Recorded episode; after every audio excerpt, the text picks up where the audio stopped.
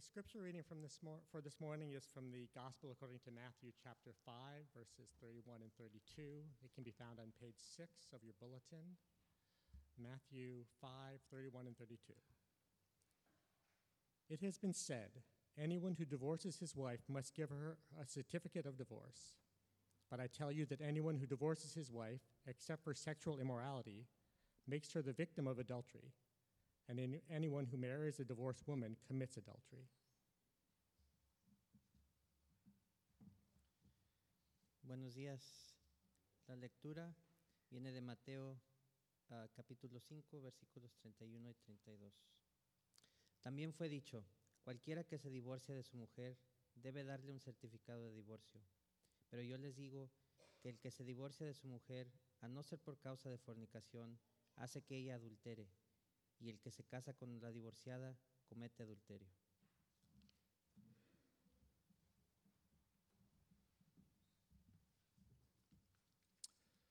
Hot potatoes, huh? We're continuing today in our study of the Sermon on the Mount from the Gospel of Matthew. And if you are just joining us today, we returned to this study last week, and Jesus is describing here what life in his kingdom is like uh, the way that the grace of God changes our hearts, our lives, our relationships. And so, in the beginning of Matthew 5, Jesus teaches about a Christian's character, as described in the Beatitudes, that a Christian's to be humble, uh, repentant, uh, deeply dependent upon God. And then Jesus talks about a Christian's witness that we're to be the light of the world and the salt of the earth. Then he talks about the Christian's righteousness, how people are to live to an impossibly high standard, really, a high standard of love. Not using murderous words, he says, killing people in our hearts, not lusting after people uh, sexually, committing adultery in our hearts. And now, Jesus, here, he turns his attention to the difficult matter of divorce. And we're going to need God's help, as we always do, though. And so let's pause here and let's pray. Let's pray together. Jesus, we need your help, not only because of the challenging subject matter, but because our hearts are not naturally inclined to want to listen to you. Even when you have the best of news to give us, we're still resistant. That's just the bent of our heart away from you. And so we ask that you would send your spirit and soften our hearts and give us ears to hear and help us to know your deep love, even tough love, for us. Make your words come alive and give us discerning ears to be able to weave through and wade through these various words from you. We pray this in Jesus' name and with expectation. Amen. Let's start here. There are two ways that we might read Jesus' difficult words about divorce wrongly. The two ways, two wrong ways to read this. First, it would be wrong to think that Jesus is denying the very real pain of a broken marriage.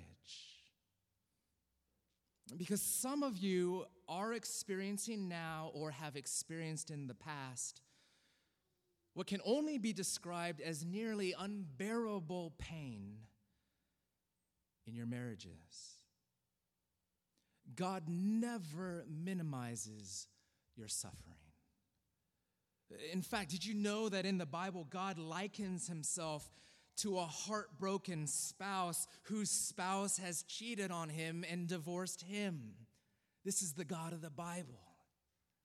He's with you even in this. Nor does God ever ask you to be in denial about your own heartache either. Some people hear this or have even taught this passage and will take it to mean that you should just pretend your pain away, uh, that you should just sort of mask it off or paint over your problem, suck it up because exiting is just not an option.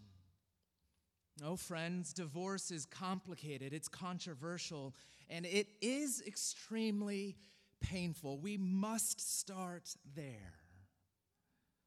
As one commentator said about this passage, helpfully, there is almost no unhappiness so poignant as the unhappiness of an unhappy marriage, and almost no tragedy so great as the degeneration of what God meant for love and fulfillment into a non relationship of bitterness, discord, and despair. And far too many of us know too well the pain of those very words. It'd be wrong to think that Jesus is denying the very real pain of brokenness in our marriages. But secondly, on the other hand, it would be very wrong to try to downplay Jesus' difficult words. This is actually why Jesus talks about divorce in the first place here in the middle of this sermon. Because some religious teachers in his day were saying that a man could divorce his wife for just about any reason at all. I mean, really, we have these lists in ancient writings. Guy loses interest in her, fine, they said. She proves to be an incompetent cook, go ahead, I kid you not. And they would point to a procedure found in Deuteronomy 24 as justification. That's what Jesus is actually quoting here in verse 31 when he says this certificate of divorce is often talked about in the course of discussions about marriage. But this was actually a procedure that God gave to Israel to slow people down from being too rash to end their marriages. In fact, it was also meant to protect women in that day who were left socially vulnerable if divorced, but now people were twisting it and conveniently so. In fact, we too are very tempted to minimize Jesus' teachings, aren't we? Or even to ignore it. These are not convenient words at all. It just sounds so extreme, eh, so unreasonable. You might even say so cruel, maybe. A few years ago, Gwyneth Paltrow described the end of her marriage as a conscious uncoupling. A lot of people laughed at her wording, but let's be honest, we, we like the way that it kind of gives us a way out. We like minimizing the real damage of divorce. There are wrong ways to read this and to relate to this passage. Okay, but what's the right way? What could Jesus possibly mean here that can be helpful actually for every single one of us here in this room? And what we find is that Jesus teaches us about the permanence of marriage, first of all, and secondly, about the violence of divorce, and then thirdly, about the perseverance of God the permanence of marriage, the violence of divorce, and the perseverance of God. Let's take a look. The permanence of marriage. Here's what Jesus is telling us that marriage is actually a lot more durable than we think. And the reason why I think you and I get this wrong often in our own thinking is that we tend to think of marriage as a contract rather than what the Bible calls a covenant. what's a covenant? What's a contract? What's a contract? A contract is a legal agreement between two people or two parties, like a lease for your apartment or a phone agreement. It's not easy to get out of, but it is possible. And you definitely don't have to sign up for renewal if there's a better thing out there. Uh, that's how a lot of us view marriage, sort of as a contract. But the Bible tells us that marriage is actually a covenant. You see, a covenant involves not two, but rather three people, three parties. That's why when Jesus teaches on marriage later in Matthew in chapter 19, he quotes from Genesis and he says this A man will leave his father and mother and be united to his wife, and the two will become one flesh. And then he adds, Therefore, what God has joined together, let no one separate. You see, we don't always see this. God is always in the mix of marriage. And not just when the couple is super religious, and not even when the couple necessarily even acknowledges Him, but He is always there in the covenant. The two and him together making three. Jesus here is simply describing the nature of marriage, that it's covenantal, and because God is always a part of it, that means that the covenant of marriage is a legal bond, yes, but it is also a spiritual bond. This is what we have then.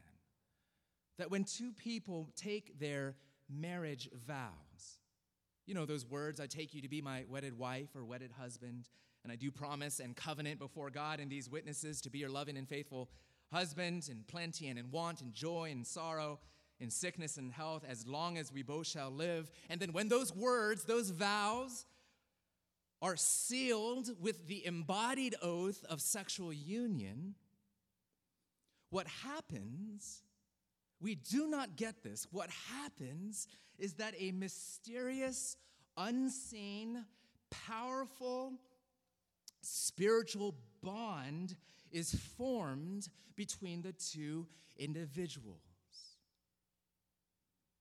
The other day, my kids and I were watching a construction crew just around the corner here repave part of the sidewalk on our block, and one of them asked about that gray, lumpy stuff that they were pouring on the ground. And so we started talking about this amazing thing called cement. If you've ever thought about how amazing cement actually is, concrete, I mean, how do you mix this gray powder that you could just blow away with water, which we drink all the time, that when you combine it, sort of almost like magic, that it can become something so hard something so permanent that people can walk on it, and something so strong that even cars can drive on it. We sat there puzzled together for a little bit.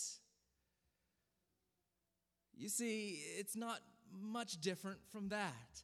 You can take two things that seem so soft and so flimsy on their own, like our words which almost seem like a powder that can blow away in the wind, and then you take them and join them with our bodies, which are themselves, you know, so breakable, so passing, it seems.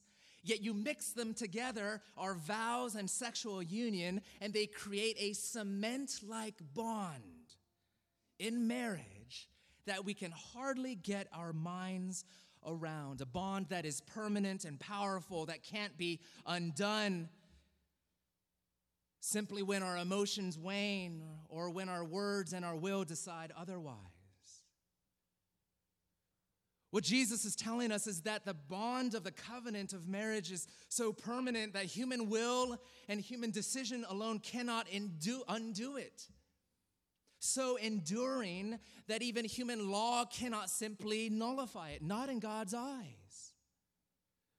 Uh, we tend to treat the beginning and the end of marriage as if it's simply a personal decision that you can say, I'm out, when in fact you are still in. Because your words all by themselves are not enough to sever that bond. And you can want the marriage to be over, but in fact it continues on. Which is why Jesus says in verse 32 But I tell you that anyone who divorces his wife except for sexual immorality makes her a victim of adultery if she remarries. And anyone who marries a divorced woman commits adultery because, for all intents and purposes, in God's eyes, you're still married to your first spouse. Jesus is not trying to be mean and he's not even trying to be strict, he's simply trying to help us understand the way things actually are in the marriage bond.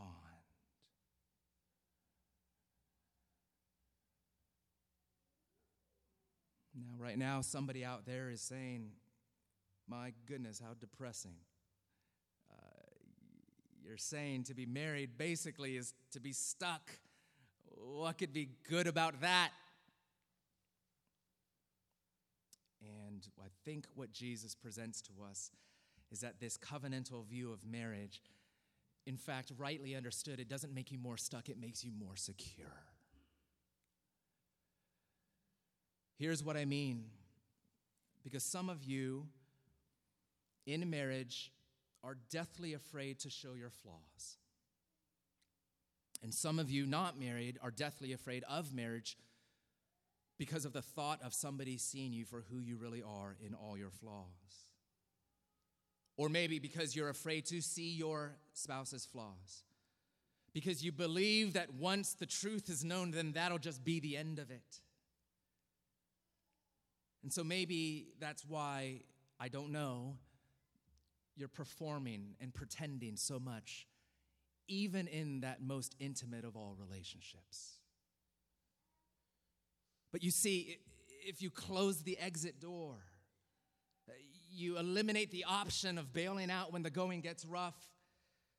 Actually, it gives you freedom to finally be yourself with all your lumps and warts and bruises and flaws and sins, to allow yourself to be in full view, to be loved, and not to be alone. Because you both have promised before God and witnesses, with God as chief witness in this covenant bond, that you'll do this as long as we both shall live. You see, it gives you freedom,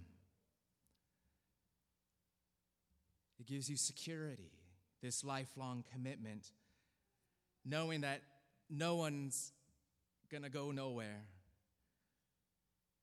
giving you grace to work through your problems and to find healing in your wounds. What it also gives is a unique experience of the perseverance of God. You see, because the Bible tells us that marriage is a reflection of God's relationship to his people. That in places like Isaiah 62, we're told this that as a young man married a young woman, as the bridegroom rejoices over the bride, so your God rejoices over you. Uh, you get a little taste of the grace and the glory of God in the permanency of your own marriage. And in Matthew 9 and Matthew 25, Jesus calls himself the bridegroom of his people. But check out Hosea 2 and Jeremiah 3 and other places where God describes himself in relationship with sinful people like you and me. Foolish and wayward people that turn to other things and treat them like God. Believing that everything but He can protect and deliver and save and make me significant and make me loved. Jesus says we're like a spouse that turns from their spouse and runs to other lovers. God, as a heartbroken, discarded spouse, says this If a man divorces his wife and leaves him and marries another man, should he return to her again? You have lived as a prostitute with many lovers. By the roadside, you sat waiting for lovers. He's talking spiritually, of course. I gave faithless, unfaithful Israel her certificate of divorce and sent her away because of all her adulteries. But listen to this. He continues, Return, O unfaithful people. I will frown on you no longer, for I am faithful, declares the Lord. Only acknowledge your guilt that you've rebelled against the Lord your God. Return, unfaithful, adulterous people, for I am your husband. Who's a God like that? Forgiving and persevering and truth telling. Did you notice? Not pulling back on calling the evil and the pain what it really is. Even when we bail out on Him, He never bails out on us. Do you know a God like that today?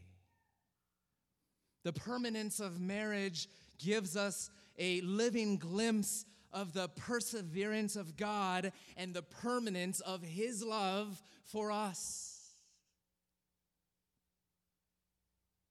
And so living out of that becomes a grace to us, giving us more and more of the grace of God.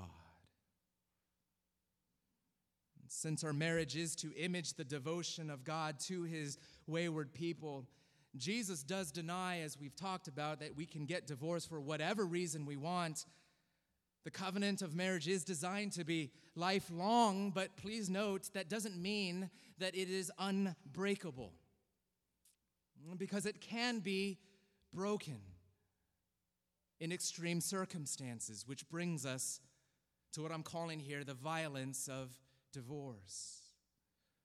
You see, divorce is permitted, but not simply when you've fallen out of love. It's not permitted because your spouse is being a jerk. Rather, the Bible offers two legitimate grounds for divorce and remarriage. And I don't mean to present this overly simplistically because life is really complicated, especially when it hurts like this. But two legitimate grounds for divorce. The first one we find here in verse 32 it's adultery. I tell you that anyone who divorces his wife except for sexual immorality makes her the victim of adultery. The second ground for divorce is often called willful desertion or abject abandonment. We read about this one in 1 Corinthians chapter 7 and this is when a spouse who's either not a follower of Jesus or who was but is hard-hearted and refusing to repent has abandoned their spouse whether by physically departing or by totally refusing to fill, fulfill the responsibilities of the marriage covenant or by making the marriage unlivable through abject abuse. That in such circumstances, that one might be permitted to divorce. In each of these cases, divorce isn't a severing of the covenant, it is rather permitted because the covenant bond has already been severed by an act of moral violence. With no remaining signs of repentance or the prospect of restoration. You see, adultery and desertion just take a sledgehammer to that cement bond of marriage. It's tragic, it is violent, it is possible, but Jesus tells us it is to be quite rare because marriage is more permanent than we often like to think. So, what then? How shall we respond? Let me close with a few words to, I hope, just about all of us today. For those of you that are currently unfaithful in your marriages, do you recognize that one of the greatest kindnesses that God has ever shown you is in the giving to you of your spouse? I urge you to heed and see your spouse's tears and to see the carnage that you have created in your marriage. And with all the love of God, I urge you and call you to repent and to turn from your evil. That you would open your heart to your spouse that you would open your heart to God. For those of you who are struggling, even suffering in a severely broken marriage, we weep with you. We weep with you. Again, there, there is almost no unhappiness so poignant as the unhappiness of an un- unhappy marriage. It's true. I'm so sorry. Jesus' words are no easy words. And I pray that's not because of how I personally presented things in the last few minutes. Because Jesus really is trying to protect you and your soul from deeper harm. And you might be saying, you, you just don't even know what I'm going through, Pastor. And you know, you're right. You're totally right but I know someone who does. I know someone who knows exactly what you're going through or what you went through years ago. You know, his name is Jesus. Jesus was never married, but he was no stranger to betrayal. He's well acquainted with the worst kind of heartache and, yes, even physical abuse. And if you are saved by grace, don't ever forget that Jesus is your perfect spouse. You are not alone. You need to hear him say to you from Joshua 1 I will never leave you, I will never forsake you.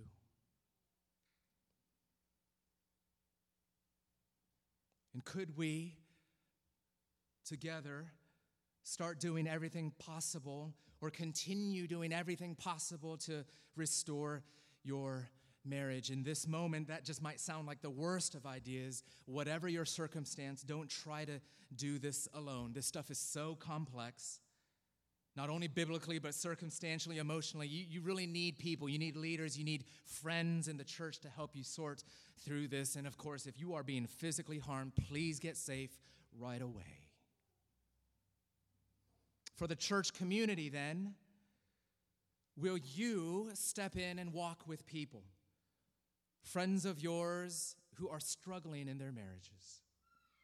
Because living in light of this passage is just not possible apart from the support of loving friends. Sacrificial support, time wise, energy wise, emotionally, of loving, stick in there with you friends over the years as I've walked with couples on the verge of collapse, I, have got to say the real heroes were not their pastors, it were their friends.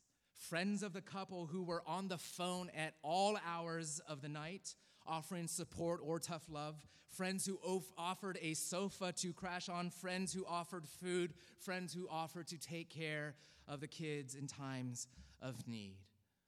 You know, as a fairly small and growing church, we haven't always been able to provide all the resources needed to support people who struggle in this way. But I'd like to call our community together.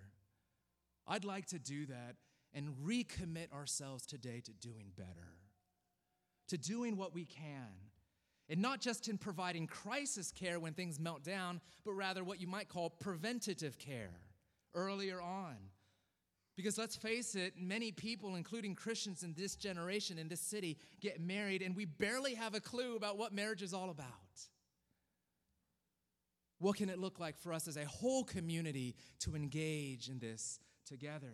For those of you who've been wrongly divorced, I'm praying today that you don't get overwhelmed with false guilt or anger at Jesus' words. Can someone who didn't get a divorce on biblical grounds possibly remarry? The, the answer actually is yes, in certain cases, when there has been a, a humble repentance and admission of wrongdoing in the mix of the relationship. There, there's just far too much, though, far too much stigma placed on divorce these days, especially in traditional cultures. You, dear friends, need to know divorce is not an unforgivable sin. And you need to know that you can, in every possible way, be right with God if you're walking humbly before Him, even in the face of great and grave brokenness in marriage. But will you humbly agree to agree with and to surrender to what Jesus teaches here? Because, you know, He's the author of life and He knows how life and even our marriages work the best. I think He's earned our trust by His sacrifice for you, His love for you on the cross. For those of us who are married, look, even if things are looking all right, today is a good day for you to renew your covenant vows. Primarily out of love and joy and not fear of the worst, but a passage like this, it really ought to humble us, shouldn't it? Because marriage meltdown really can and does happen to any of us, to all of us. But let me also say this too often, it's the wives who take more initiative in cultivating their marriages. So, Today, brothers, brothers, maybe today can be a day that you go to your wife and say, Hey, will you read this book together with me? I'd love to strengthen our marriage. And if you're ready to do that, then let me suggest a book. It's called The Meaning of Marriage by Tim and Kathy Keller. Or maybe you go to your spouse and you say, I think we might need to see a counselor. Will you take that initiative even today? For those of you who are unmarried, some of you are saying, My goodness, I'm never getting married now. That's it. Deal sealed. But look, it's right and it's proper to stand in awe before the responsibility of marriage and the power of the marriage bond. Yes, marriage is a joy. Yes, it's a blessing, but it is nuclear. It is. And we ought to approach marriage soberly and in the fear of God. So don't take for granted that you know what marriage is all about.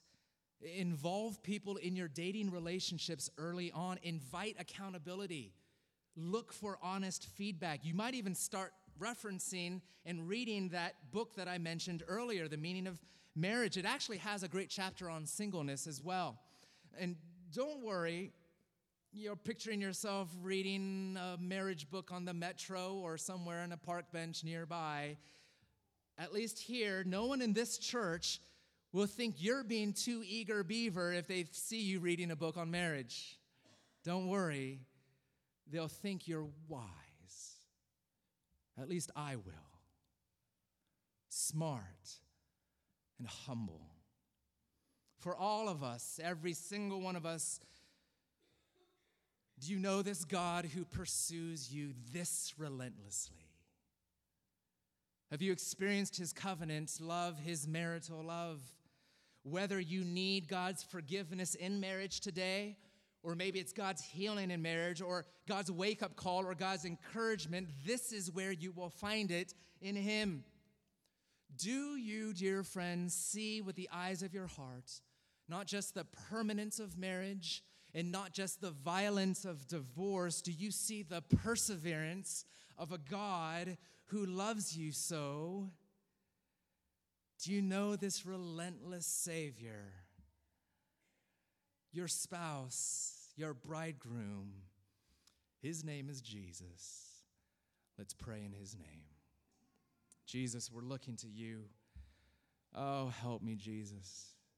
Take whatever what was said and please apply it in all the right ways, in the way that only your Holy Spirit can do. Help us to respond and cover over any error or misguided ways of phrasing things or presenting things. Holy Spirit, help us to follow you. Help us to have soft hearts before you because we need you and we need your amazing grace. In Christ's name we pray. Amen. Let's stand together.